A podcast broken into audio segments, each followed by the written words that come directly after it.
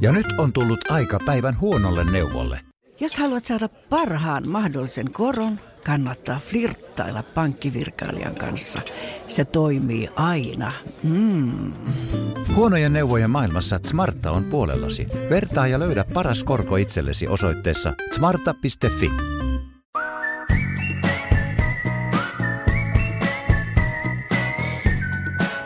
Tämä on Slicemonger Pizza Podcast. Minä olen Antti Granlund. Salmisen Jukka, hei. Heipä hei vain. Me juttelemme jälleen tästä maailman ihanimmasta lättyruuasta. Totta. Nyt kaikki muurikkapannon omistajat kiroilee kotona niin lättyjensä kanssa. Flatbread pizza.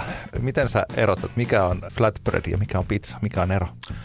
Mä itse asiassa katoin jostain, että flatbread on se, että se paistetaan uunissa ja täytetään sen jälkeen. Kun pizza taas täytetään ja paistetaan sellaisena. Siinä on se ero.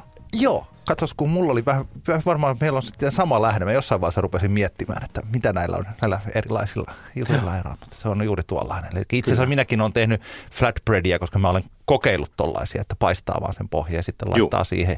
Esimerkiksi alkupalat tällä lailla tehtynä, niin niistä voi tulla erittäin hyviä. Niin kyllä. Se onkin sitten flatbreadia. Hei, me puhutaan pizza pop-upeista.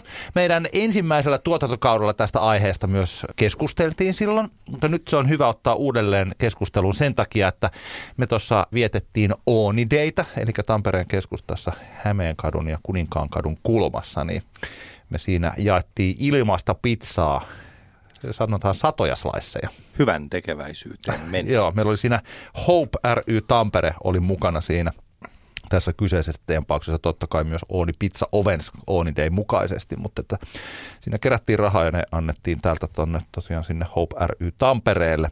Heillä siinä oli oma kampanja ja he olivat myös mukana siinä sitten meidän kyljessämme kertomassa omista jutuistaan. Ja sitten me oltiin vielä, se oli lauantai-päivä ja siitä seuraavan 2 päivän päästä maanantaina oltiin sitten Helsingissä, siellä järjestettiin. Oliko se Ilta Christianin seuras vai Cooking with Christian vai mikä sen nimi oli? Joo.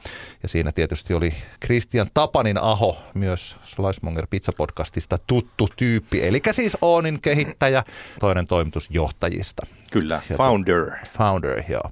Joka siis jota kiittävin aika pitkälti koko tästä meidän nykyisestä pizzateollisuuden alastamme. Niin. Niin kyllä. Me oltiin siellä, sä olit siellä sillä ihan niinku palkollisena, mutta myös niinku laittamassa kasaan sitä, että miten se järjestettiin siellä. Yhteistä näissä oli se, että molemmissa paikoissa tehtiin pizzaa. Kyllä. Ja nyt puhutaan siitä, meillä itse asiassa tulikin yksi kysymys tuossa, että miten tällainen, voitteko antaa vinkkejä, miten pop-up järjestetään. Joo. Niin nyt puhutaan siitä, että jos haluaa tehdä joko ihan vaan sillain, että vähän useammalle henkilölle kuin omalle perheelleen tai vaikka kaveripiirilleen, että haluaa oikeasti lähteä ihan sieltä oman kodin seinien sisältä jonnekin tonne ulkomaailmaan, joko rahasta tai sitten ihan vaan hyvän tekeväisyydestä tekee pizzaa, niin minkälaisia asioita pitää ottaa huomioon? Joo,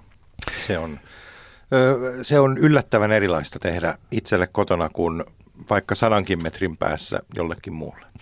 Meillä on tietysti sellainen, vaikka mä tässä koko ajan opin ja muutun taitavammaksi pizzan tekijäksi, niin kyllä tämä jako meillä on yhä sillain, että Jukka on jedi-ritari ja minä olen sitten se, mikä se Star Wars-maailmassa sanotaan Padawan, oppipoika, apprentice, joko sellainen. Mä en tiedä. Niin. No, joka tapauksessa sä tiedät pop-upeista tosi paljon, koska sä oot järjestänyt niitä kuinka monta palttiaralla? Kymmeniä. Ehkä 100. Ehkä jotain sinne päin. Sen verran paljon, että sen suurin piirtein tiedät, miltä tuntuu, kun laitetaan taittopöytää, takaloosteriin ja kaasupullot ja systeemit ja mitä kaikkea pitää tehdä. Joo, ja kyllä täytyy myöntää, että on siitä ensimmäistä pop-upista kehitytty. Joo. Mut siis mikälaisia asioita sun mielestäsi pitää ottaa huomioon, kun joku ajattelee, että nyt mä lähden tonne tekemään pizzaa muillekin kuin itselleni?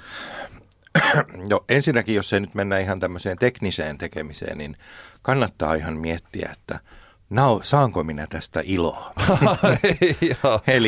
Eli kaikessa mun mielestä tommosessa toiminnassa kannattaa just, että jos sä oikeasti tykkäät siitä, niin sit se kannattaa tehdä.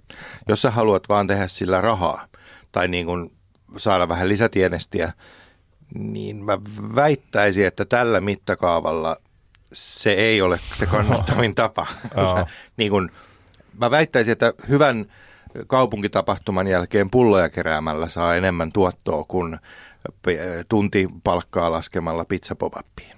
Oh. Mutta kuten sanottua, jos vaan nauttii siitä, että saa antaa ihmisille hyvää pizzaa, hyviä kokemuksia, niin siinä vaiheessa go for it, niin kuin täysillä, satalasissa. Ihan takuulla on, niin kuin on paras idea koskaan. Tämä on pikkasen sama juttu, kun meillä molemmilla on ollut bändihommia, sulla jopa sillä menestyksekkäästi. Niin se on se vanha juttu siitä. Että edelleen pulloja keräämällä saa joskus paljon enemmän rahaa. Niin, että sitä voi se 4 muun tyypin kanssa lähteä pakata ne kavat pakettiautoja ja lähteä ajaa täältä johonkin suurin piirtein Kuopioon ja vetää sieltä keikan ja jokainen saa suurin piirtein verojen jälkeen ehkä jotain 200 käpälää. Niin. Ja ilman sitä keikkaa kukaan ei lähtisi ikinä sinne se hakee sitä 200, kun se olisi työlästä. Pistokeikka Ouluun. Niin, lähekkö? No niin. Joo, lähde. Mutta sitten jos siinä on intohimoa ja ehkä jotain unelmiakin takana, niin sitten se on ihan toinen juttu. Kyllä. Mun mielestä se pyörittää tätä maailmaa, koska eihän kukaan tekisi mitään, jos ne oikeasti ajattelisi niin kuin realistisesti kaikkia asioita. Mun mielestä just intohimo, hyvä asia. Tee juuri näin. Mutta jos nyt aloitetaan tämmöistä käytännön asioista, niin nimenomaan ensimmäinen pop-up kannattaa tehdä siinä kotipihalla ja kutsua vaikka 15 kaveria ja tehdä kaikille pizza. Joo. Se on hyvä alku, koska siinä jo huomaa sen, että saamarin, että eka ja vikan pizzan välillä olikin tunti. Onnistuisiko tämä rahasta? Niin. No, onnistuu, mutta kokemuksena ei ehkä asiakkaalle mikään mieltä ylentävä. Eli siinä vaiheessa huomaa jo ensimmäiset pullonkaulat siinä tuotantopuolella. Joo, ei, tämähän on sellainen, koska mä mietin sitä, että kun meillä on ollut tosiaan näitä, kun mä jalkapallo Junnu Futis coachi myös ja tällainen, tällainen asian sivusta, mutta meillä on leiri ja siellä sitten ihan viikko ennen leirin alkua, niin se, jonka piti hoitaa tämä catering, niin siellä oli joku tämmöinen jouduttu sairaslomalle ja ne ei pystynytkään hoitaa sitä ja sitten ruvettiin etsiin, että no mistä me saadaan. Ja mä koko ajan mietin sillä, että niin hetkinen, että pitäisikö mä nyt kuitenkin ruveta tekemään niin kuin pizzaa siellä, kun siitä on niin paljon puhuttu ja ne tietää siis sellainen näin. Ja sitten mä tajusin, kun rupesin laskeskelemaan siinä, että niin, että tänne on tulossa 25 tokaluokkalaista poikaa ja 15 aikuista. Sitten mä rupesin laskeskelemaan sillä 1+1 ja ajattelin, että ei. Juuri näin. Kun vielä mun pitäisi siellä vähän valmentaakin, on 2 päivää ollaan tuolla ja silloin harkkoja ja pelejä ja kaikkea. Niin mä ajattelin, että ei. Että ei tähän. Että siis sillä, että mä voisin lähteä sun kanssa tekemään 40 ihmiselle pizzaa ja me voitaisiin tehdä tällainen näin, mutta tuohon niin vähän siinä sivussa, että on Antti tekee pizzaa, niin ei. Joo, ja kyllä toikin, jos nyt lauantaina me tehtiin 54 margarita-pizzaa 2 tunnissa. Joo, 2,5. No joo, 2 tuntia. Joo. Niin, se on aika hyvä tahti.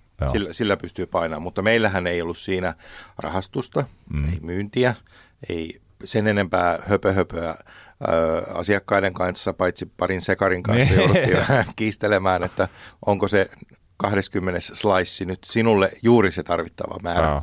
No joo, asiasta toiseen.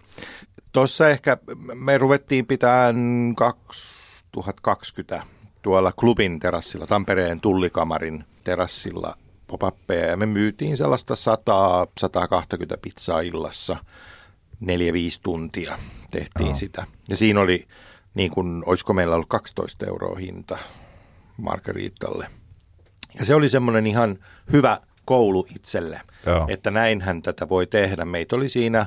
Minä, vaimoni Eeva ja sitten meidän poika Eelis oli siellä niin kuin runnerina, eli meillä oli ihan kunnon pizzalautaset ja muut, ja me saatiin käyttää keittiöä ja muuta. Et siinä oli niin kuin se oli niin kuin ammattimaisesti hoidettu, eli siellä oli tiskikone käytössä ja näin edelleen. Sitten jos me ollaan tehty vaikka meidän naapurustossa siivouspäivänä, niin me ollaan laitettu, mulla on semmoinen pop-up-teltta ja sitten on taittopöytiä nimenomaan ja 2 uunilla, oonilla kun tekee, niin pystyy aika hyvin hallitsemaan sen paistonkin.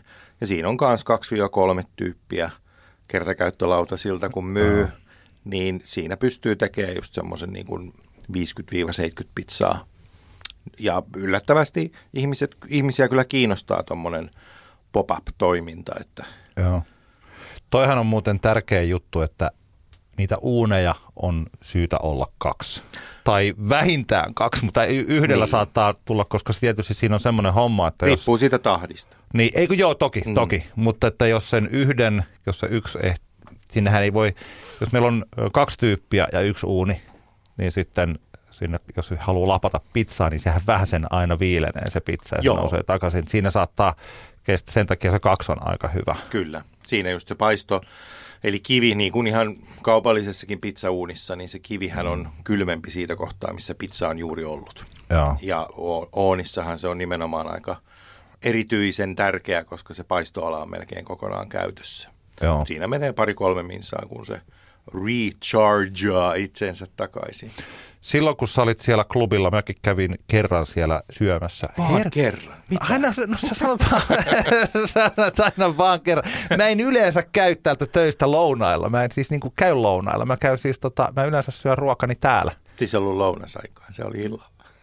Ei, se oli iltapäivällä, se oli joskus työpäivä. No, niin oli miten oli. Älä nyt sinä, jätkä ottaa kauheita hiittiä tällä. Niin, no joo, eikö, niin muuten olikin. No joo, oli miten, se on vielä vaikeampi muuten päästä sitten täältä. On. Noniin. 2x16, ne on erittäin käteviä uunia nimenomaan pop-uppeihin, koska se on plug and play kaasulla. Laitat sen päälle, sitten se pöhisee siinä. Ei tarvi koko ajan tarkistaa, onko, niin kuin palaako puut ja niin. Ja tuossa mittakaavassa, kun tehdään sitten usea, niin kuin oikeasti kymmeniä pitsoja, niin sitä puun makua ei siitä maista. Niin, joo. Miten sä neuvoisit sen menuun, eli että mitä pop-upissa kannattaa tarjota? Kuinka montaa pizzaa? Lähtisin 2-3 eri makuvaihtoehdolla. Perusmargarita toimii aina. Joo. Mulla on semmoinen haave, että olisi vaan margarittabaari. Ei olisi mitään muuta. Pam, margarittaa ulos niin paljon kuin pystyy. Sitten totta kai lihasten ystäville joku salami kautta pepperoni. Ja sitten meillä on ollut joku sieni kautta joku valinnainen pizza. Usein se myyntimäärä on niin kuin, että pepperonia on 60 pinnaa, margarittaa 30 pinnaa ja 10 pinnaa sitä toista. Eli onko se sen arvoista, että siellä on se yksi makuvaihtoehto lisää, kun sitä myydään suhteessa vähemmän. Siinähän voi joku ekonomisti laskea, että ei ole, mutta toisaalta taas sitten ehkä se näyttää paremmalta siinä listalla, että täällä on 3 vaihtoehtoa. Se on jännä tuo ihmismieli, miten se, että ihanaa, että näillä on tämä melanzana pizza, mutta mä otan tuon pepperoni. Joo, sehän jännä. Se saattaa myös olla sellainen, että kun se menu on jotenkin seuraavalle kerralle, että niillähän oli niitä kaikkia hienoja pitsoja, mutta kyllä mä sen pepperonin otan kuitenkin. Niin, se, siis kyllähän se yleensä menee, kun sä oot jonossa ja sitten mietit, että pepperoni. Joo. Onko sulla ollut, kun sä oot pitänyt noita pop-uppeja, niin onko siellä hirveästi vaadittu vegaania? Aika vähän, siis aina siellä joku vaatii ja gluteenitonta, mutta sitten gluteeniton se on niin vaan hankala tehdä, ja sitten myös, että jos on oikeasti keliakia, niin sitähän ei saisi paistaa samassa uunissa ja niin edelleen. Joo. Niin mä oon melkein sanonut, että valitettavasti ei ole gluteenitonta vaihtoehtoa. Joo. Vegaaninen on helppo tehdä marinaara, ja on siis kaikkea muutakin helppo tehdä, mutta sitten siinä just täytyy laskea, että jos sä myyt 3 vegaanista pizzaa ja sä misaat niitä tunnin, ja sulla menee roskiin suurin osa raaka-aineista, mitä sä oot siihen tehnyt, niin se ei vaan valitettavasti onnistu. Sitten sun pitäisi mun mielestä brändätä itsesi vegaanisena pizzan tarjoana, jolloin vegaanisiin ryhmiin voi mainostaa, että hei, nyt on vegaanista pizzaa saatavilla. Niin, tai sitten se on sellainen tapahtuma, missä syödään vegaaniruokaa. Sitten taas, enkä yhtään hauku vegaaneja, heilläkin on oma makuunsa, mutta hehän ovat hyvin pieni, mutta äänekäs ryhmä. Joo. Ja itsekin meilläkin on niin kuin mielestäni hemmetin hyvät vegaaniset pizzat ollut tuo raflalla, ja silti luen vegaanisesta Tampereen ryhmästä, kuinka huonoa pizzaa on ja bla bla bla. Joten toi on se ehkä se ongelma, että kun se joudut rajaamaan sitä makuvaihtoehtoa, niin se ei kuitenkaan ole kaikkien mieleen. Joo. Mutta kuten mun mielestä kaikessa, niin sun täytyy valita sun taistelut ja tehdä sitä, miten sitä oikeasti oot hyvä. Keskittyä siihen, missä sä oot paras. Joo.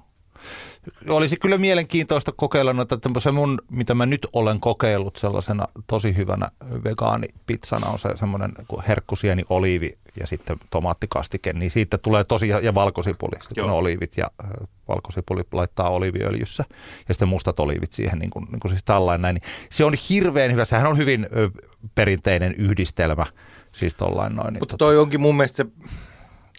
Niin, toi on mun mielestä se, että ne perinteiset yhdistelmät on todettu hyväksi ja miksi sitten pitäisi laittaa hirveästi prosessoituja soijavalmisteita niihin, niin se on eri juttu. Ja. Sama lihapitsoissa mun mielestä.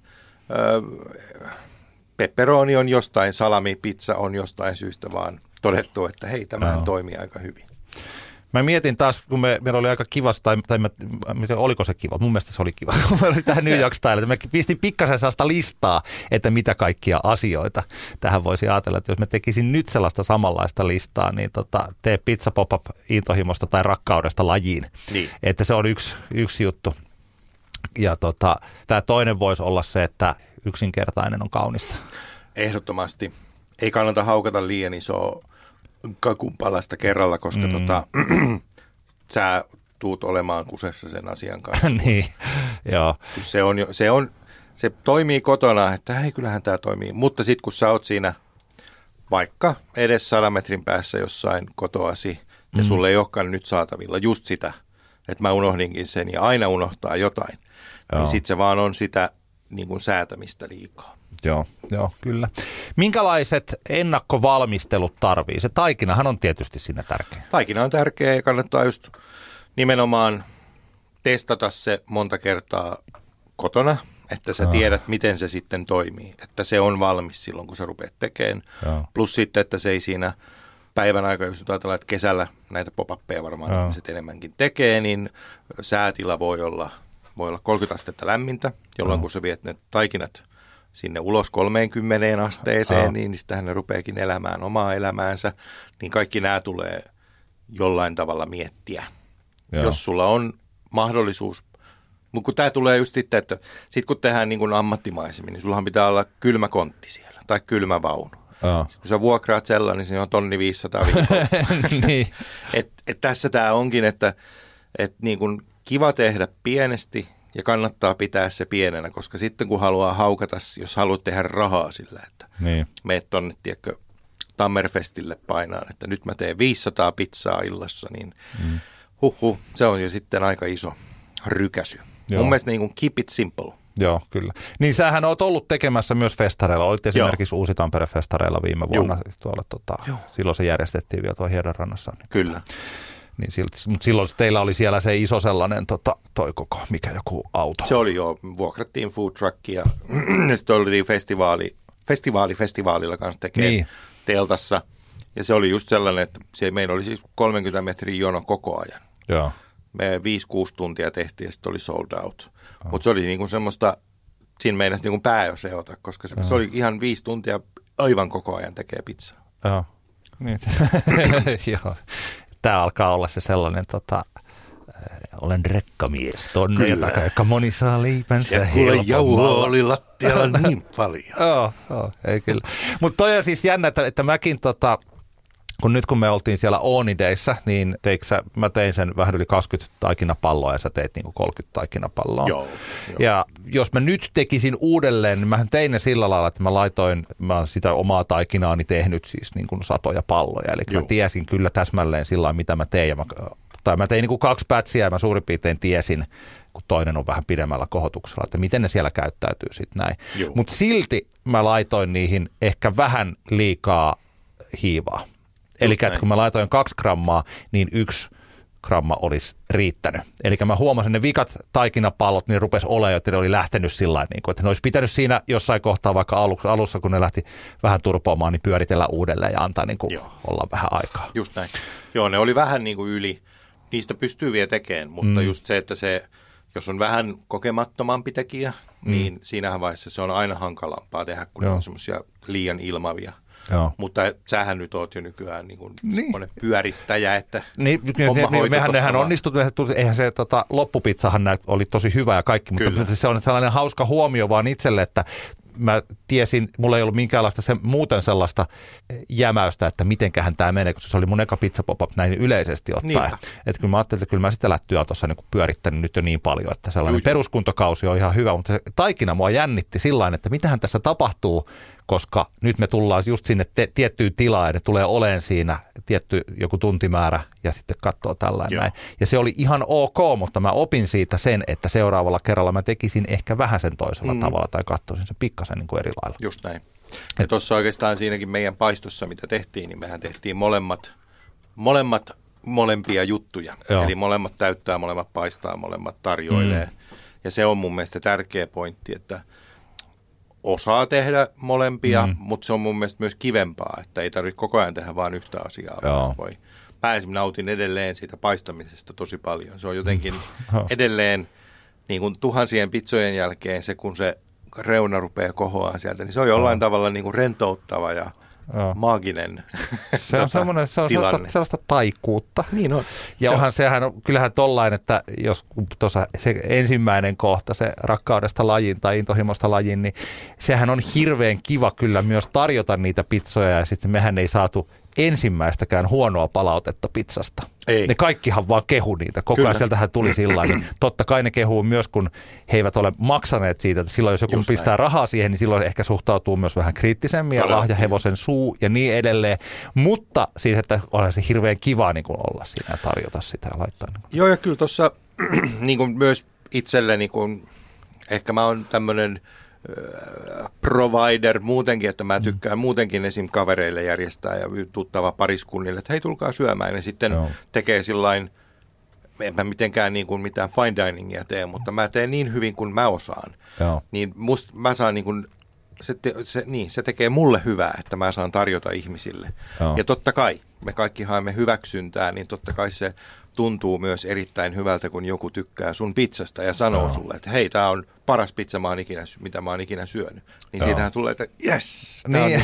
Kyllähän se nyt boostaa sun itsetuntoa tosi paljon. Ja väittäisin niin kuin parhaalla mahdollisella tavalla.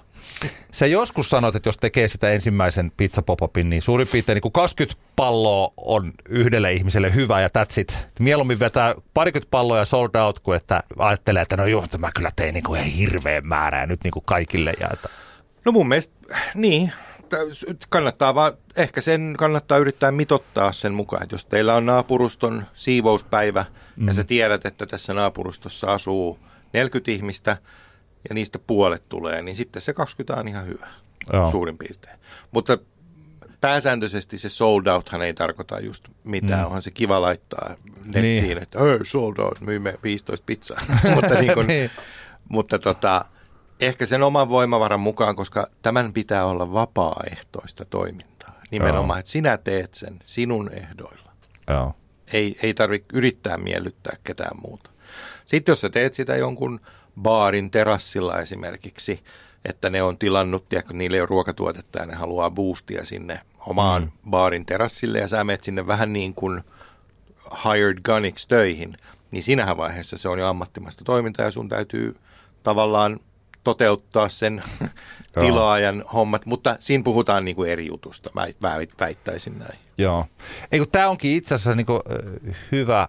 Eroako sun, millä tavalla muuten kuin tämän henkisen puolen suhteen, niin se eroaa, jos sä teet sitä vaikka festareilla ihan rahasta festarikansalle tai sitten jossain ravintolassa verrattuna, että jos sä teet sitä sitten johonkin niin kuin omalle yhteisölle, vaikka just naapurustolle, niin koetko sä, että siinä on itse siinä tekemisessä mitä? Onko se kuitenkin ihan samaa tekemistä molemmissa?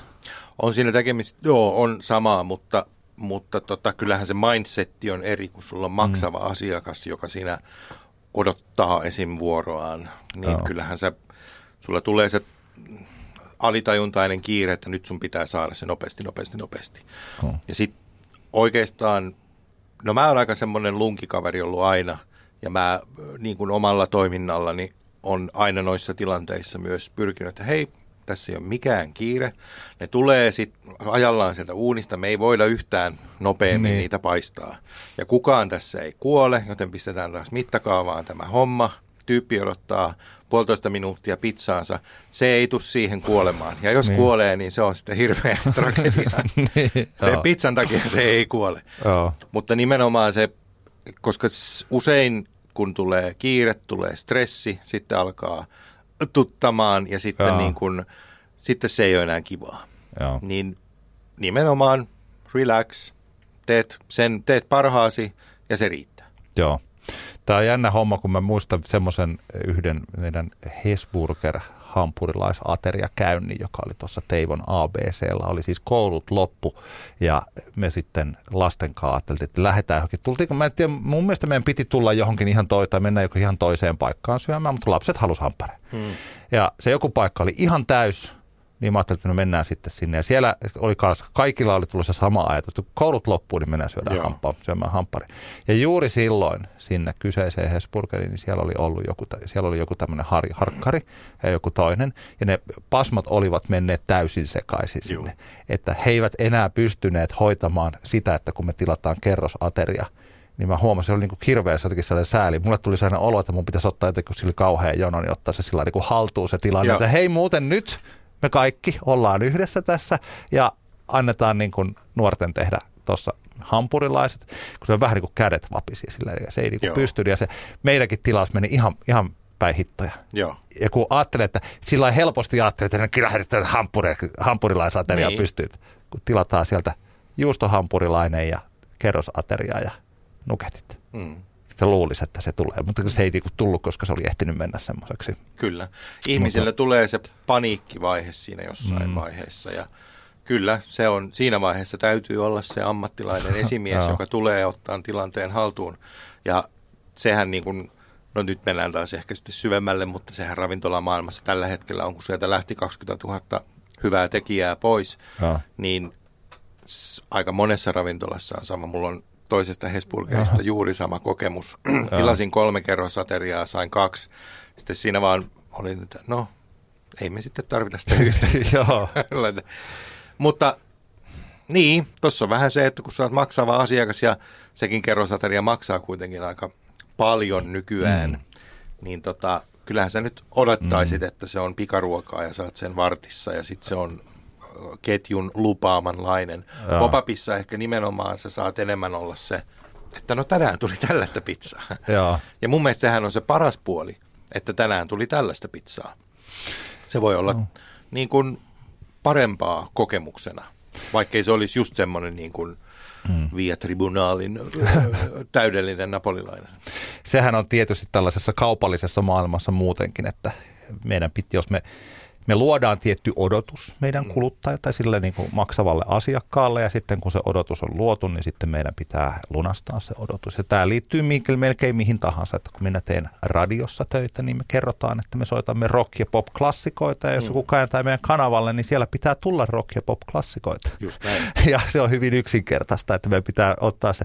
Ja tällaisessa pop-upissa niin kanssa, että mikä se on se odotus, minkä luo. Niin se on. Ja sitten monella tavalla, että jos menee tosiaan sinne, että se aika isolle osalle ihmisiä, varsinkin nyt tämän mun pienen kokemuksen perusteella, niin se näyttää olevan jo aika taianomaista, että me ollaan siinä tekemässä pizzaa kadunkulmassa, että meillä on olemassa tuollaiset uunit ja sitten ne maistaa sitä ja ne katsoo, että tämähän on ihan mielettömän hyvää. Ja sitten ne tulee kysyä sieltä, mikä on hirveän hauskaa, vaikka siinä kiireessä, tai se, eihän meillä ollut kiire, mutta samalla kun tehtiin koko ajan niitä pizzoja, niin siinä sitten kysytään, kun yrittää päästään muistella, että niin, miten tämä taikinaohje menee. Ja sitten se oli joku herrasmies, joka kuvasi sitten niin videolle sen, että kerron nyt se tähän videolle. Mä teen siinä pizzaa ja yritän suurin piirtein muistella. Ja se oli tosi hauskaa. Ne koki sen tietyllä tavalla sellaisen taian siinä. Ja silloin se odotus myös ehkä sille pizzalla on ollut vähän toisella, että mitähän tuolta oikein tulee. Ja sitten ne maistaa sitä, että hei, tämähän on niin kuin. Niinpä. Ja pop-upissahan se idea on, että se on, se paikka täytyisi olla jollain tavalla erikoinen. Jos ajatellaan Suomessa tuossa, mäkin asutaan tuossa rantaperkiössä, niin siihen uimarannalle, tiedätkö, pop-upi, käyt hakeen kuuman höyryävän pizzan ja meet auringonlaskua katsomaan laiturin päähän ja syöt pizzan, niin ethän sä saa missään ravintolassa sellaista kokemusta. Eli siinähän mielessä se pop-up ei sen pidä kilpailla minkään ravintolan kanssa. Ei se ole ravintolaruokaa, se on vaan pop-up-ruokaa. Ja olkoon se tuote mikä tahansa, olkoon se kahvi tai sämpylä tai Lätty. Joo. Kuinka hyvin sä oot laskenut noi raaka-aineet? Että nyt esimerkiksi tuolla me oltiin sovittu, että mä teen niitä, sen tietyn määrän niitä taikinoita, minkä mä tein, mutta sä hoidit sitten kaiken muun. Ja mä tuon oman Koda 16 sinne, mutta sä hoidit kaikki muut sillä lailla. Oliko sä hakenut vaan, että no nää riittää, vai laskitko sä tarkkaan, että kun me tehdään vähän yli 50 pizzaa, niin mä otan näin paljon tomaattikastiketta ja tällainen? No lyten tomaattikastike jäi 2 pizzan osalta vajaaksi. Ai, niin. Mutta joo, kyllä mä ne lasken yleensä, että mä lasken, että mitä niihin yleensä menee. Et jos tomaattikastiket menee 50-70 grammaa per pizza, juustoa menee usein 70 grammaa, joskus on vähän more generous hand, mutta sit mä vaan lasken, että paljon niitä menisi. Ja sitten vähän ekstraa totta kai, koska se on niin kuin ärsyttävin, että hommat loppuu kesken. Joo, niin kuin juuri tämä osa huomaa, että niin, mulla olisi itse asiassa tässä vielä 8 pizzalle muut kamat paitti juusto. Niin just se. Niin. Et juusto, oikeastaan niin kuin juusto ja pepperoni ja tuommoinen ei saisi koskaan loppua, koska se on myös tavaraa, joka säilyy paljon pidempään. Taikina sitten kun loppuu, niin sitten se pizza loppuu. Ja nyt on tullut aika päivän huonolle neuvolle. Kysy tarotkorteilta, mikä korko sinun kannattaisi valita. Oi, kappas, aurinkokortti. Voit unohtaa kaikki korot. Keskity vain sisäiseen matkaasi. Huonojen neuvojen maailmassa Smarta on puolellasi. Vertaa ja löydä paras korko itsellesi osoitteessa smarta.fi. Hirmuinen hintakaattori on haukannut hinnat aivan palasiksi. Nyt puhelimia, televisioita, kuulokkeita ja muita laitteita haukatuin hinnoin. Niin kotiin kuin yrityksille. Elisan myymälöistä ja osoitteesta elisa.fi. Slicemonger. Mä ja varsinkin toi puoliso, joka tietää hyvin paljon kaikista ruoka-aineista ja mikrobeista ja tällaisista, niin se on yksi asia myös, että jos mä lähden tekemään pop-upia, niin ihan heti en lähtisi mitään kalajuttuja tekemään tai tuomaan sinne. Eikä kanaa, eikä niin kuin, lihajalosteet, tämmöiset pepperonimakkarat sun muut. Ei kannata kalaa. Jos ne on siellä juuri esimerkiksi ajatuksena, että meillä on tuolla ihana beach party jossain ja sitten me siellä tehdään jossain hauskassa varjoisassa katveessa, tehdään sitä pizzaa vaikka kuinka, mutta jos siellä lähdetään 5:00 puolille öin painaa lättyä ja sitten meillä on siellä lohta jossain muovirasiassa, niin ai, sitä ei hyvä. Toihan on siis, itselläni on tämmöinen liikkuvan elintarvikehuoneiston ilmoitus, joka täytyy siis tehdä tuonne elintarvikevirastolle oman kuntasi semmoiseen. Ja eli mä teen niin kuin ammattimaisesti tätä jo, mutta 11 pop-upia saat tehdä vuodessa ilman ilmoitusta. Se on käsittääkseni edelleen se sääntö. Eli tavallaan kun oli ennen tämä ravintolapäivä, niin sehän lopetettiin ja sitten taas se siirtyy nimenomaan siihen, että 11 kertaa saat tehdä vuodessa ilman erillistä ilmoitusta elintarvikeviranomaisille. Mutta koska jos nyt ajatellaan, että sä haluat olla vastuuntuntoinen ruokatekijä, niin kyllä sun se hygieniapassi täytyisi. Vaikka sitä ei vaadita, mutta kyllä se kannattaisi. Niin sitä ei vaadita pop-upin pitämiseen, mutta sitten jos haluaa olla ravintolassa töissä, niin sitten vaaditaan. Joo, tai tuommoiseen, niin kuin itselläni on se on jännä tämä liikutettava elintarvikehuoneisto, eli puhutaan teltasta tai kärrystä tai jostain. Joo. Mutta ihan niin kuin mielestäni oman osaamisesi takia kannattaa käydä. Siellä on, vaikka se testi on ihan sinänsä helppo sillä maalaisjärjelläkin toteutettavaa, mutta sitten siellä on muutama asia sellainen, että enpä tiennyt tuollaista lämpötilamäärää tai määrettä. Plus sitten se, että se eihän tuonne vaadita myöskään omaa valvontasuunnitelmaa, että sun pitäisi, esimerkiksi jos sulla on coolerit, eli siis, mitkä nämä jää... Siis kylmälaukut. Joo. Kylmälaukut, niin sullahan niin kuin pitäisi olla siellä lämpömittari sisällä. Että sä voit tarkistaa aina, että siellä on tarvittava alle 6 astetta, alle 7 astetta. Niitähän ei kukaan tule katsomaan, kun sä teet pop-upia, mutta mielestäni sinun kannattaisi semmoinen heti hommata, koska sä et halua yhtäkään soittoa, että hei, mulla tuli vähän maha kipeäksi ja nyt koko perhe oksentaa, kun me käytiin sun pizzaa syömässä. Joo. Pizzahan on sinänsä aika kiva ruoka, koska se menee sinne 400 asteiseen uuniin ja siellähän nyt aika paljon asioita jotka eläisi esim. Raan, kananlihan tai kalan pinnalla, niin nehän kuolee siinä vaiheessa. Mutta silti kyllä tuommoinen niin kuin terve järki, mutta myös ihan niin kuin elintarvikeviranomaisen antamat säädökset ja ohjeet, niin mun mielestä se kuuluu ihan tuommoisen pop-up-toiminnan ensimmäisiin juttuihin. Onhan se myös sillä, että siinä kun me tässä, jos me tehdään pizzaa, niin siinä me edustetaan tietysti itseämme, mutta omalla tavallaan me myös ehkä puhutaan kaikkien pizzantekijöiden. Niin kun me ollaan osa sitä kaikkea pizzantekijöitä tai missä tahansa työssä ollaan, niin jos pop-upien tekijät olisivat yleisesti ottaen täysin holtittomia, niin sittenhän se koko mielikuva pop-upeista olisi se, että ne on tollaista ihmeä, niin kuin Salmonella Chicken restaurant, että eihän me ikinä mene mihinkään pop-upiin, koska siellä ne on tietynlaisia. Kyllä. Ja jos kaikki pop-upin tekijät sitten taas ottavat tällaiset asiat huomioon, niin se koko niin kuin, tällainen ruohonjuuritason ravintolakulttuuri pääsee paljon paremmin. Niin kuin, eli sillä tulee parempi maine. Ja vaikka välillä tuntuu, että ehkä joissakin elintarvikeasioissa vähän liioitellaan niissä säännöksissä, mutta sitten täytyy muistaa, että ne on siellä, että sä et rupea lammasta teurastamaan sun takapihalla itseksesi ja tekee siitä tuoretta tarviketta sun pop-upiin tai johonkin ravintolaan tai tämmöiseen pop-upmaiseen tarkoitukseen, että kyllä jostain syystä on sinne sitten laitettu. Ja kuten sanottua, kukaan ei halua saada sitä soittoa, että nyt tuli masupipiksi. Mä olin kirjoittanut tänne nyt, että tee pizza pop-up rakkaudesta lajiin. Yksinkertainen on kaunista. Vain 2 tai 3 pizzaa listalle. Testaa taikina kotona, että tiedät mitä teet.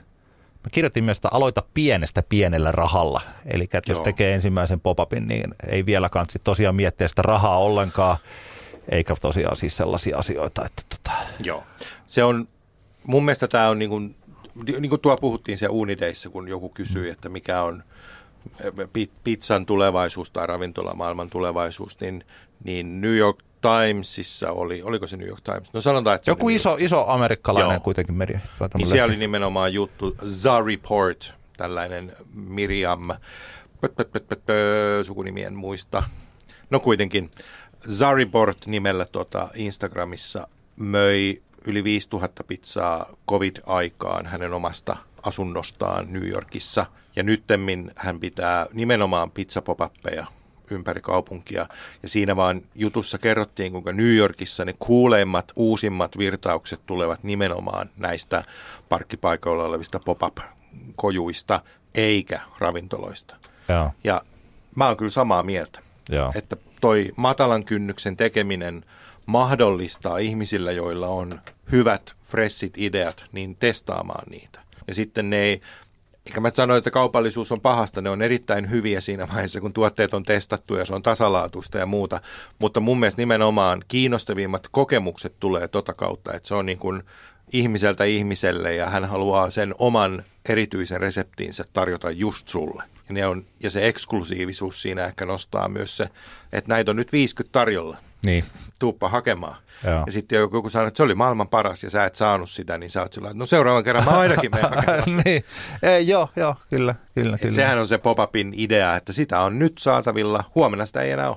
Toikin on niin kuin sillä lailla tosiaan tällaisia kaupallisen toiminnan sellaisia peruskulmakiviä, että vaikka me sanottiin, että lähden tekemään margaritaa ja pepperoni, se on ihan ok, mutta että samalla voi sanoa, että tämä muuten on sitten Suomen paras pinaattipizza, mä tuun tarjoan. Mulla on täällä 40 pinaattipizzaa ja sä et tule olemaan entisesi, kun oot maistanut mun pinaattipizzaa. Kyllä, ja just toi vegaanisuus voi olla siinä, että nyt tulee 2 niin kovaa vegaanipizzaa listalle, että nyt kannattaa tulla ja sitten tarjota niitä. Usein valitettavasti se vegaanisana käännyttää taas sitten sen toisen osan ihmisiä, jos sanot, että nyt on vegaanipizzaa tarjolla. En mä nyt ehkä sitten mehkä tänne. Joo. Ja aika monet yrityksetkin nykyään, niiden tuotteet saattaa olla vegaanisia, mutta ne ei mainitse sitä, koska se kääntäisi sen yhden osan puolen pois. En mä mitään vegaanista majoneesia. Mä just katsoin, mä tiedän yhden. Nyt mä en viitti sanoa, mikä se on, mutta yksi tämmöinen sossi, josta mä pidän tosi paljon. Ja mä otin selvää, että onko tämä vegaani, että jos mä teen vegaanipizza, niin voinko mä käyttää tätä siinä ja voin, mutta sitä ei lue siellä. Just ja näin. Se syy on juuri tämä, koska se pitää olla tällainen. Kyllä. Just oli joku juttu siitä, miten vihreiden kuulien pakkauksen, nehän ei ole muuttanut yhtään mitään, mutta ne oli lisännyt sen vegaani merkin siihen, niin tuolla jatkossa, mitä, Fatser on pilannut tämän instituution, niin, vaikka sanotaan, että on ihan se sama vihreä niin. Kuule, että se on ollut vegaaninen aina. Kyllä. Että ja just kuulemma niin kuin suurin osa majoneeseista voidaan tehdä vegaanisina, ja ne maistuu about samalta. Meilläkin on ollut raflassa käytössä vaan vegaanisia majoneeseja. Niinpä. Eikä niitä siinä sano, että jotain vegaanista. Minä haluan äijämajoneesia. Äijämajoneesia, sellaisia. Lihaa siihen majoneesiin enemmän. No niin.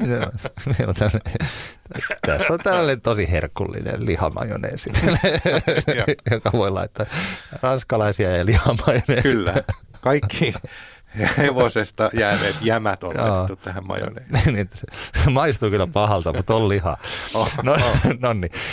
Oliko jotain muita asioita tähän pop-upin perustamiseen tai tällaiseen? Meillähän varsinkin nyt, kun on tuollaiset helpot ne kaikki taittopöydät ja systeemit, ja kaikki me tuotiin satoit osan, puolet kamoista, tai vähän yli puolet kamoista, 2/3 osaa kamoista omalla autolla. Mä toin sitten ne omat kamani omalla autolla, että siihen ei tarvittu. Se oli aika helppoa sitten. Meillä oli ne 2 uunia, sulla yksi taittopöytä, yksi sellainen vähän isompi pöytä, missä me tarjoiltiin ne, ja sitten meillä oli ne semmoiset, missä ne...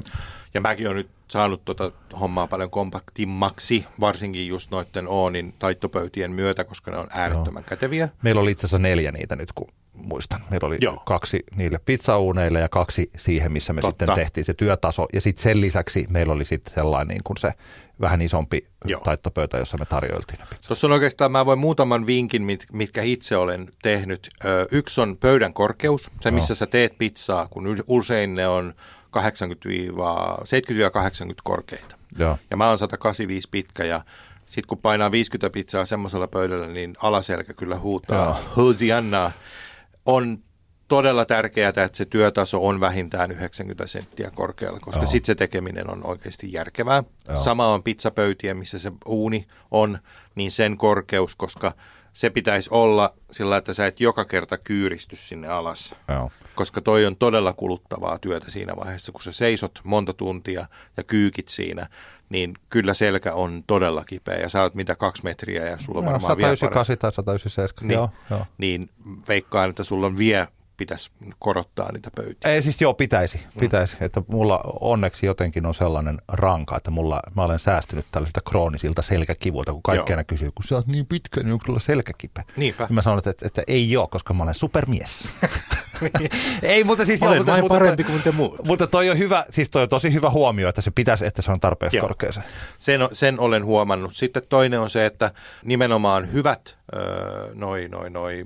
miksi mä unohdan sen nimen? Siis Kylmälaukku. Hyvät isot kylmälaukut. Mulla on semmoinen Jetin kylmälaukku, 40-litrainen, sinne mahtuu kivasti. Ja sitten mulla on Motonetista ostettu semmoinen Jenkki Kans-cooleri, mikä on vielä isompi, joskus 70-litrainen. Ja se on tosi hyvä, koska sinne saa pakattua kaikkea muutakin kuin sitä kylmäkamaa. Ja varsin siinä vaiheessa, kun sä siivoot, niin sä saat kaikki purkit heitettyä sinne, vietyä ne yksistään ja sitten tiskattua sieltä. Mutta oikeastaan se tärkein neuvo on se, että suunnittele sinun työaikasi ja tuplaa se aika. Eli ajattelet, että no mä preppaan näitä tämän tunnin, niin siihen menee 2. Ja just se, että mä pystytän tämän puolessa tunnissa. Eihän tässä kuin pari pöytää. Siihen menee tunti. Sitten kannattaa totta kai... No se on sitten, että sitten se on säätämistä ja säädön määrähän on vakio kaikessa hommassa, mutta myös se, että okei, tuossa on kauppa vieressä, siellä myydään muttin polppaa, siellä myydään pirkka mozzarellaa. Jos meillä loppuu, niin joku on valmis hakemaan tuosta nyt lisää sitten ja sitten go with the flow, suolataan se siinä ja tehdään näin. Mutta mun mielestä toi voit kuinka paljon vaan suunnitella ja sitten se toteutus tulee kuitenkin olemaan erilainen. Jos haluaa ottaa hintaa näistä pizzoista ja moni varmaan miettii, että kyllä se nyt olisi ainakin joku summa kiva siitä ottaa aina, niin niinhän on olemassa. Tämähän on varsinkin tuolla jalkapalloturnauksissa, niin siellä on 2 sellaista selkeää, tai se 3. Yksi on tietysti vanhan liiton käteinen, mutta että se on kyllä, se alkaa olla kyllä menneen maailman lumia noi tollaiset niin seteleiden kanssa vempelöimmit, että aika useasti, mulla on enemmän kokemusta tosiaan Junnu Futis itse tehdyistä kahvioista kuin näistä, niin on, PayPal on yksi, Mobile Pay on yksi vaihtoehto, eli että siinä on, laittaa ihan vaan sen numeron ja sitten sitä näytetään, että tästä on maksettu just Mobile Payllä.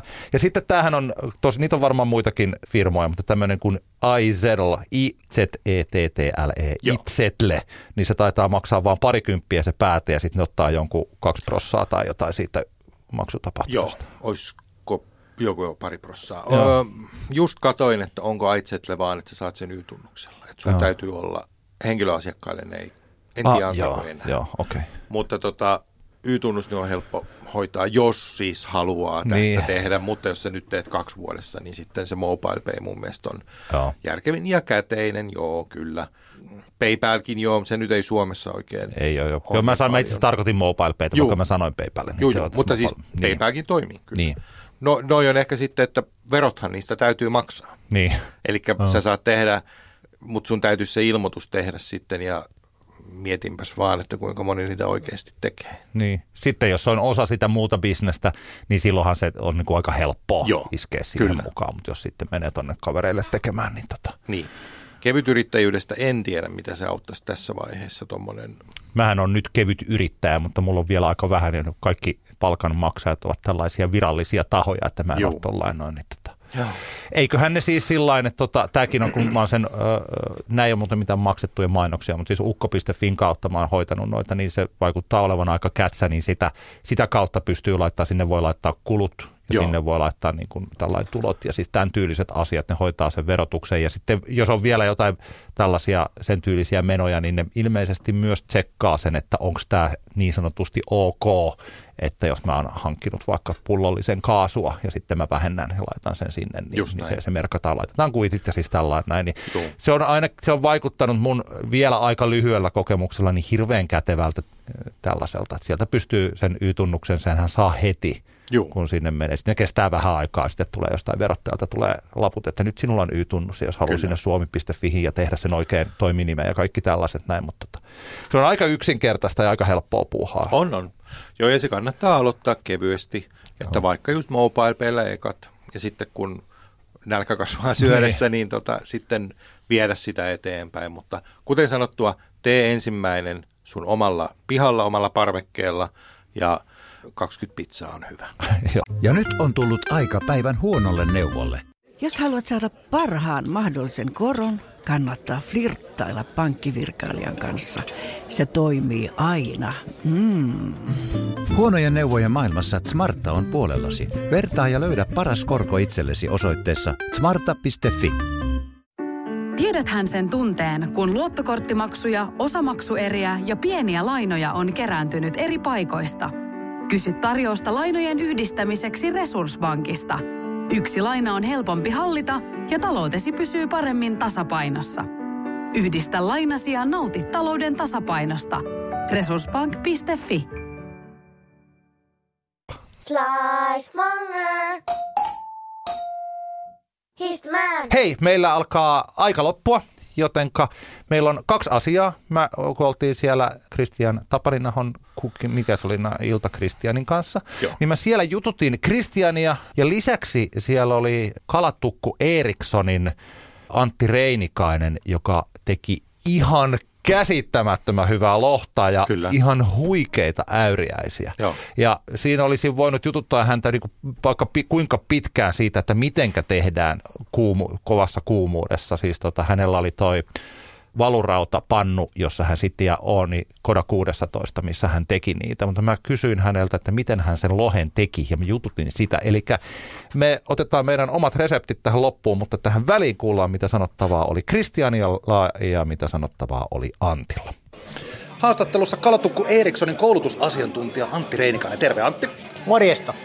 Sä laitoit täällä Koda 16 erilaisia herkkuja.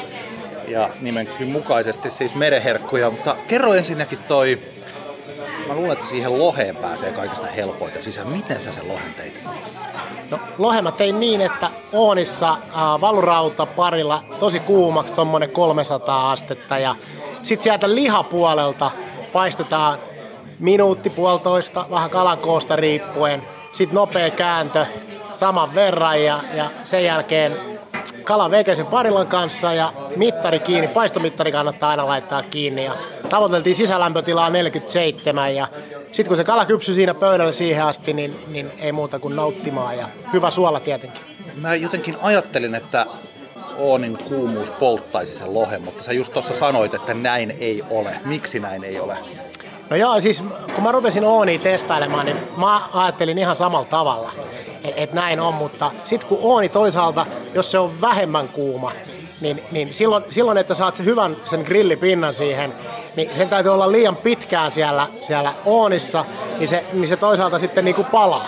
Eli nyt tässä oli ideana se, että Ooni on tosi kuuma, saadaan hyvät pinnat, otetaan se veke sieltä, annetaan hetken kypsyä parillalla vielä ja silloin saadaan ihan täydellistä grillipinnalla, ihan täydellisellä grillipinnalla ja täydellisellä sisälämpötilalla olevaa kalaa.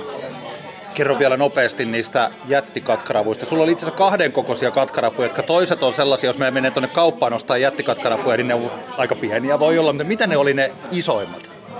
Isoimmat oli nyt Vannameisuvun jättikatkarapuja koossa 8-12, eli tosi isoja.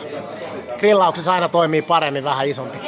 Ja sä laitoit, sillä oli siinä öljyä ja dujaa ja tapaskoa ja suolaa. Kerro, miten se tulee se kastike, mitä sä käytit siinä? No, ehkä noin suurin piirtein sanotaan desiöljyä. Kannattaa käyttää semmoista öljyä, mikä kestää lämpöä. Semmoinen reilu teelusikallinen dujaa. Ja sit maun mukaan tabaskoa, laitoin varmaan sanotaanko 3 ravistusta. Ja suolaa semmonen hyppysellinen. Miten toi paistetaan, koska katkaravut, niin kuin jo kaikki me, jotka ollaan sitä yritetty tehdä, niin hirveän helposti niistä tulee sellaisia kumimaisia ja kuivia.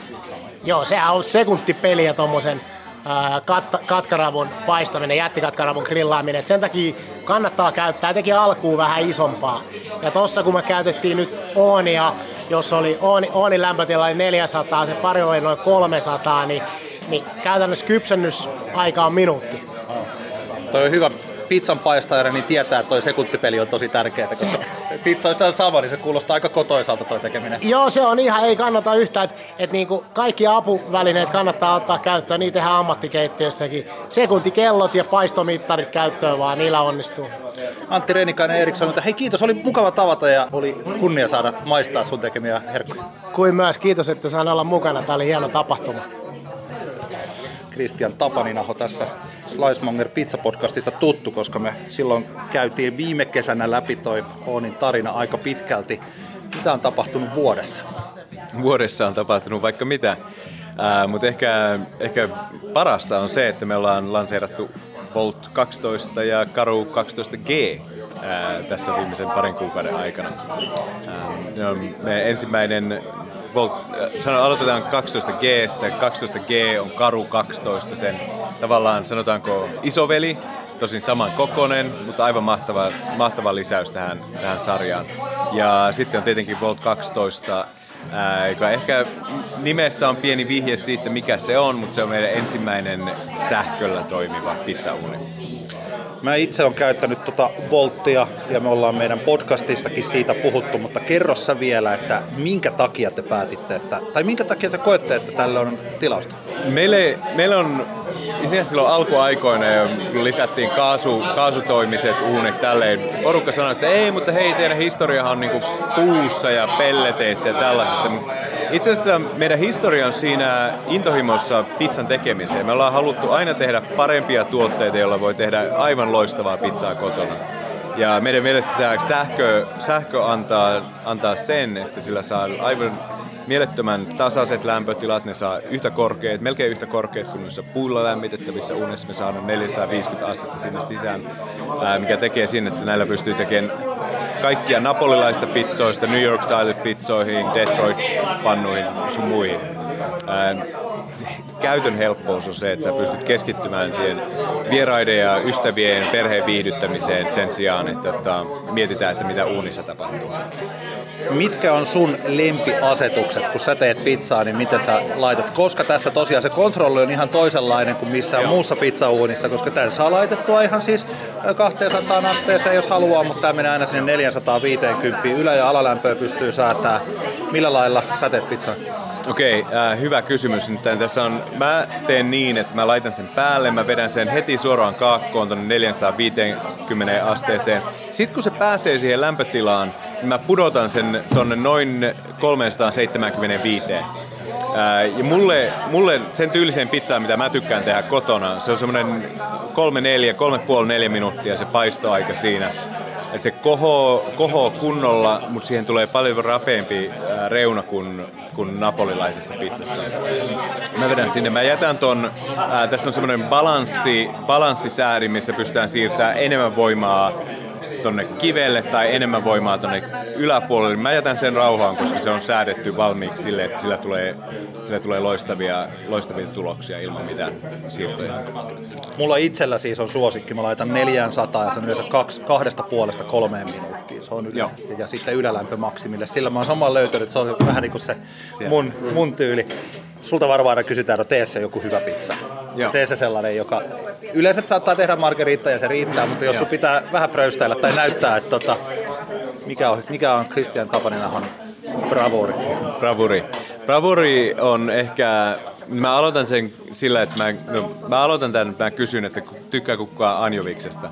Ja jos siellä on 2-3 henkeä, jotka tykkää anjovista, niin sitten mä teen napoletaanani, jossa on anjovista, kaprista, olivia ja niin eteenpäin. Ei juustoa, tämmöinen punainen tomaattipohja, se anjovis tosissaan siellä. Se on mun semmoinen oma suosikki, mutta sitten niin kun hyvin, jos sulla on hyvä tämmöinen cup and jar niin kun pepperoni, joka pikkusen käpristyy siinä pizzan päälle ja siihen juustot alle ja sitten nämä pepperonit päälle, niin sitä kyllä oikeasti voi voita mikään. Minkälaisia suunnitelmia on Oonin vuodelle 2023 tai ensi vuodelle? Sellaista, mitä voit kertoa? Jatketaan tätä meidän vaellusta eteenpäin. Meillä on koko ajan tuntuu siltä, että me ollaan vaan alkukuopissa edelleenkin. Tuntuu, että maailmalla on paljon ihmisiä, jotka ei ole ensinnäkään kulmeen brändistä tai sitten jotka ei ole vaan sitä hoksannut, että hei, miten paljon eri juttuja tällä voi tehdä ja minkälaisen osan se voisi tuoda niiden elämään siinä. Viedään tätä eteenpäin. Milloin tulee seuraavia uneja? Siihen mä en voi vastata. Selvä. Christian Tapaninaho, tää on ollut hieno ilta. Kiitoksia, että sain olla läsnä. Hei, kiitos paljon.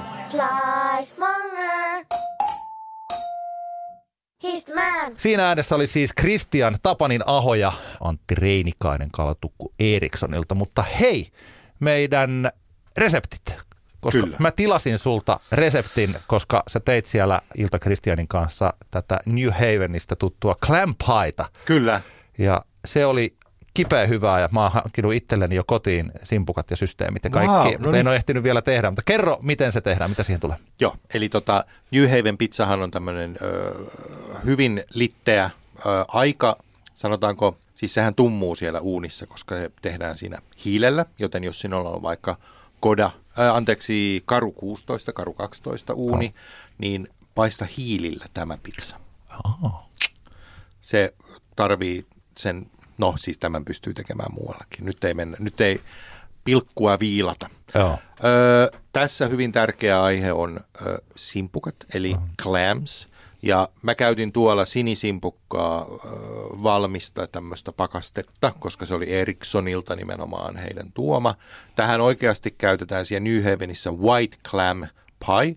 Jaa. Ja tämä Erikssonin Reinikainen sanoi, että sellaista ei ole Suomessa saatavilla. Jaa. Eli näistä täytyy mennä nyt sitten sen mukaan, että se ei ole sustainable täällä meillä päin tuoda semmoisia simpukoita tänne edes pakasteena. Jaa. Mutta se on semmoinen valkoinen, vähän sanoisin niljakkaamman oloinen clam, ja täällä oli siis sinisimpukkaa, mutta mun mielestä toimi tosi hyvin. Ja siihen tulee siis pohjalle, mä laitoin oliiviöljyn, pienen spiraalin, mä laitoin kyllä mozzarellaa, tähän ei tarvi myöskään laittaa juustoa. Tän saa ilman mousse, niin kuin siellä sanotaan. Valkosipuli murskaa. Sitä saa olla mun mielestä aika reilusti, semmois lusikalla tipottain laittaa siihen. Ja sitten nimenomaan sinisimpukoita tässä tapauksessa voi laittaa mun mielestä semmoiseksi aika pieneksi putuksi sen simpukan, että jokainen haukkaus on hyvä. Mutta mun mielestä noi on aika miedonmakuisia noi sinisimpukat, joten jos ei ole kauhea äyriäisten tai tuollaisten ystävä, niin tämä ei mun mielestä ole niin fishy. Joo, kyllä. Tämä on aika, mun mielestä aika mieto. Joo. Ja sitten se valkosipuli mun mielestä tuo tähän semmoisen aika hyvän balanssin. Sitten paisto. Voi laittaa esim. Niin kuin lehtipersiljaa siinä vaiheessa ja lopuksi sitruunan mehua siihen, puristaa vaan sitruunaviipaleesta. Se oli tosi hyvä se sitruuna siinä. Kyllä. Käytinkö mä kävin katsomassa tämän nautittua niin sun tekemää clam pieta, niin mä kävin katsomassa internetistä joitain niin kuin reseptejä. Se on tosiaan siis sellainen, jossakin oli, että se on niin kuin pecorinoa siinä. Voi käyttää pecorinoa, joo, kyllä. Nimenomaan paiston jälkeen voisi laittaa tai parmesaania tai muuta kovaa juustoa. Niin. Joo, mutta se on sillain, että mikä se paikka oli se New Havenissä, mikä sun mielestä oli se kaikista paras? Zupardis. Kyllä, joo, se oli niin kuin West Havenissä, mutta se oli kyllä tosi hyvä. Mutta siis tämähän on ton Frank Pepen nimenomaan tämä legendaarisimpia New Haven paikkoja niin siellä, ja ne ei laita siihen juustoa. Niin. Toi on siis sellainen, että kannattaa testata, koska se oli, ja toi on myös sellainen wow-pizza, eli se on hirveän kiva tarjota jollekulle, että ootko muuten maistunut, kun täällä on suurin piirtein totuttu siihen sellaiseen fruttidimaare-pizzaan, joka on sitten vähän sellaista niin kuin laistaan helposti ollut. Kyllä. Niin äkkiä maistaa tollaisen, että ei juman kautta, tämä on niin kuin ihan se on erilainen. Joo. Ja Suomessa edelleen mun mielestä niin kuin valkoisten pitsojen, että jos sä tarjot white pietä, niin ne on sillä lailla, että tämä on tämmöinen, no en tiedä kyllä oikein. Ja sillä lailla, että no, mutta ehdoton kesähitti mun mielestä. Joo. Vähän valkoviiniä kylkeä. Onko mä kertonut tässä, kun mulla on sellainen hirveä ongelma, että mä en muista enää, että mitä reseptejä mä olen kertonut ja mitä reseptejä ei. Ja se on tässä jotenkin sillä lailla, mä en ole merkannut niitä ylös, että mitä meidän pizzapodcastissa on, kun sitten noita tuolla Instagramissa on niin koko ajan erilaisia. Mutta onko mä sitä Katio e Pepen reseptiä maininnut tässä?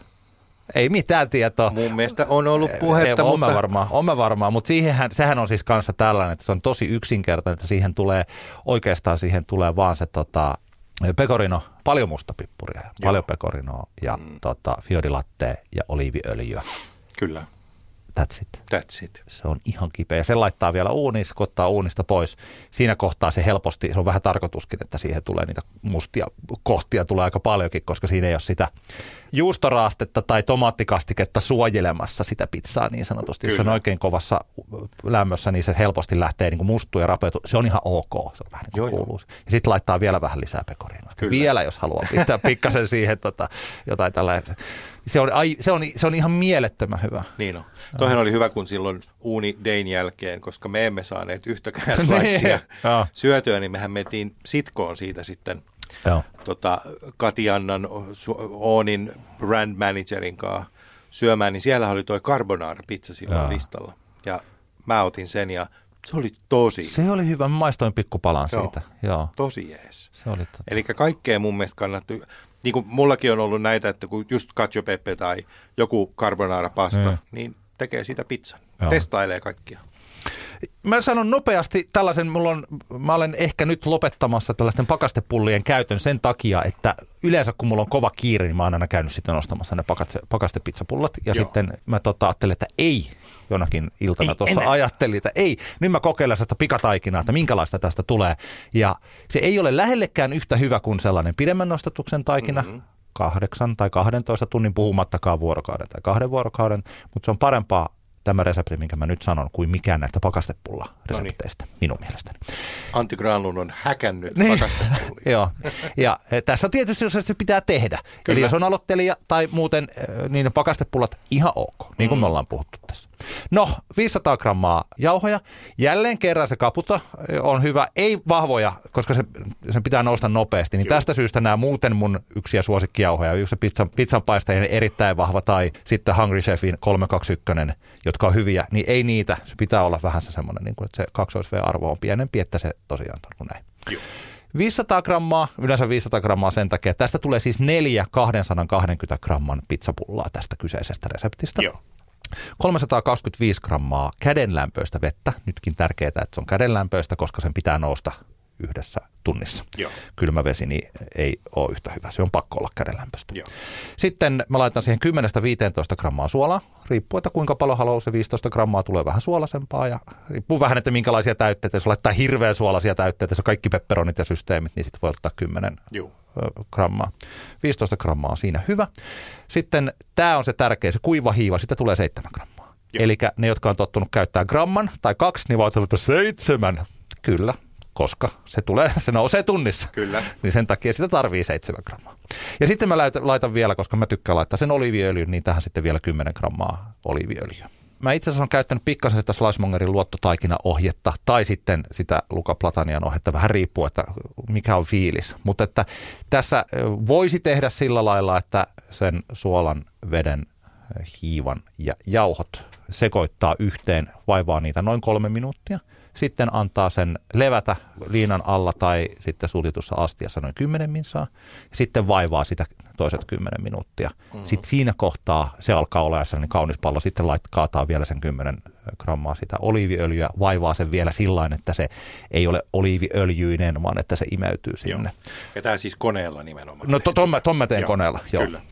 Ja sitten laittaa sen tuonne suljettuun astiaan ja sitten noin tunnissa se kaksinkertaistuu. Joo. Se toinen vaihtoehto, miten olen tehnyt sitä, on se, että sitten laittaa siitä 325 grammasta vettä, niin ottaa siitä sellaisen 35-40 grammaa lasiin ja laittaa sitten sen 10 grammaa, 15 grammaa suolaa sinne ja sekoittaa sen siihen. Sitten ensin loput vedet ja hiiva ja jauhot yhteen. Sitten kaataa sen suolaveden sinne. Tämä on se Luka Platanian ohje. Joo. Ja ilmeisesti se lähtee vähän paremmin, se hiiva toivii. Mä luulen, että tässä pikanostatuksessa niin se on aika vähän merkitystä, mä luulen. Jotenkin olisi fiilis. Niin sen takia mä useasti teen sillä ensimmäisellä, että ei se ole siinä lopputuloksessa. Kaikki sekaisin. Niin. Ja sitten tosiaan tunnin ajan, tässä menee ehkä puoli tuntia tämän taikinan tekemisessä ja sitten noin tunti nostatusta ja sitten vaan 4 osaansa ja sitten pizzaa tekee. Pam, pam. Siitä tulee parempi kuin mitä voisi ikinä kuvitella, kun yleisesti ottaa tottunut, että sen pitää antaa sille taikinalle aikaa. Se ei ole yhtä hyvä, mutta se on parempi kuin pakastepullot. Joo, se fermentoituminen on tosi tärkeää. Yksi, minkä takia oli tämä Night with Christian, niin Oonilla on tullut suomenkielinen Instagram-tili, ooni.fi. Joo. Eli sillä meikkaisin, että Antti Granlundin matskua tulee olemaan paljon. Joo, koska mä tein paljon matskua. Joo. Ja meitsin kanssa. Antti oli tehnyt siis, toi Katiana brand manager oli sanoi, että se Antti on aika tehokas, että se teki maaliskuussa 28 postausta. Joo. Ollaan sovittu jossain kohtaa, että tehdään 4, mutta mähän tein tietysti siihen sitä omaa. Mitä se kuuluu tähän ambassador dealiin, niin 4. vähintään 4. Sä teet 28. Mä teen omasta puolestani hommia. Se johtuu siitä, että mä teen paljon pizzaa ja sitten mä kuvaan eteen paljon kaikkea. Siis tää on siis sillä tosiaan @Slicemonger, sieltä löytyy, tai @Jukka Salminen ja mulla @Antti Granlund, niin siellä on erittäin paljon pizzakonsua. Kyllä. On reseptejä, on kaikkia tämmöisiä juttuja. Ja paistovinkkejä ja kaikkea muuta. Ja uutena @ooni.fi. Jes, hei kiitoksia kuuntelusta. Tämä oli Slicemonger Pizza Podcast. Jatketaan ensi kerralla. Tjokki, tjokki. Heippa.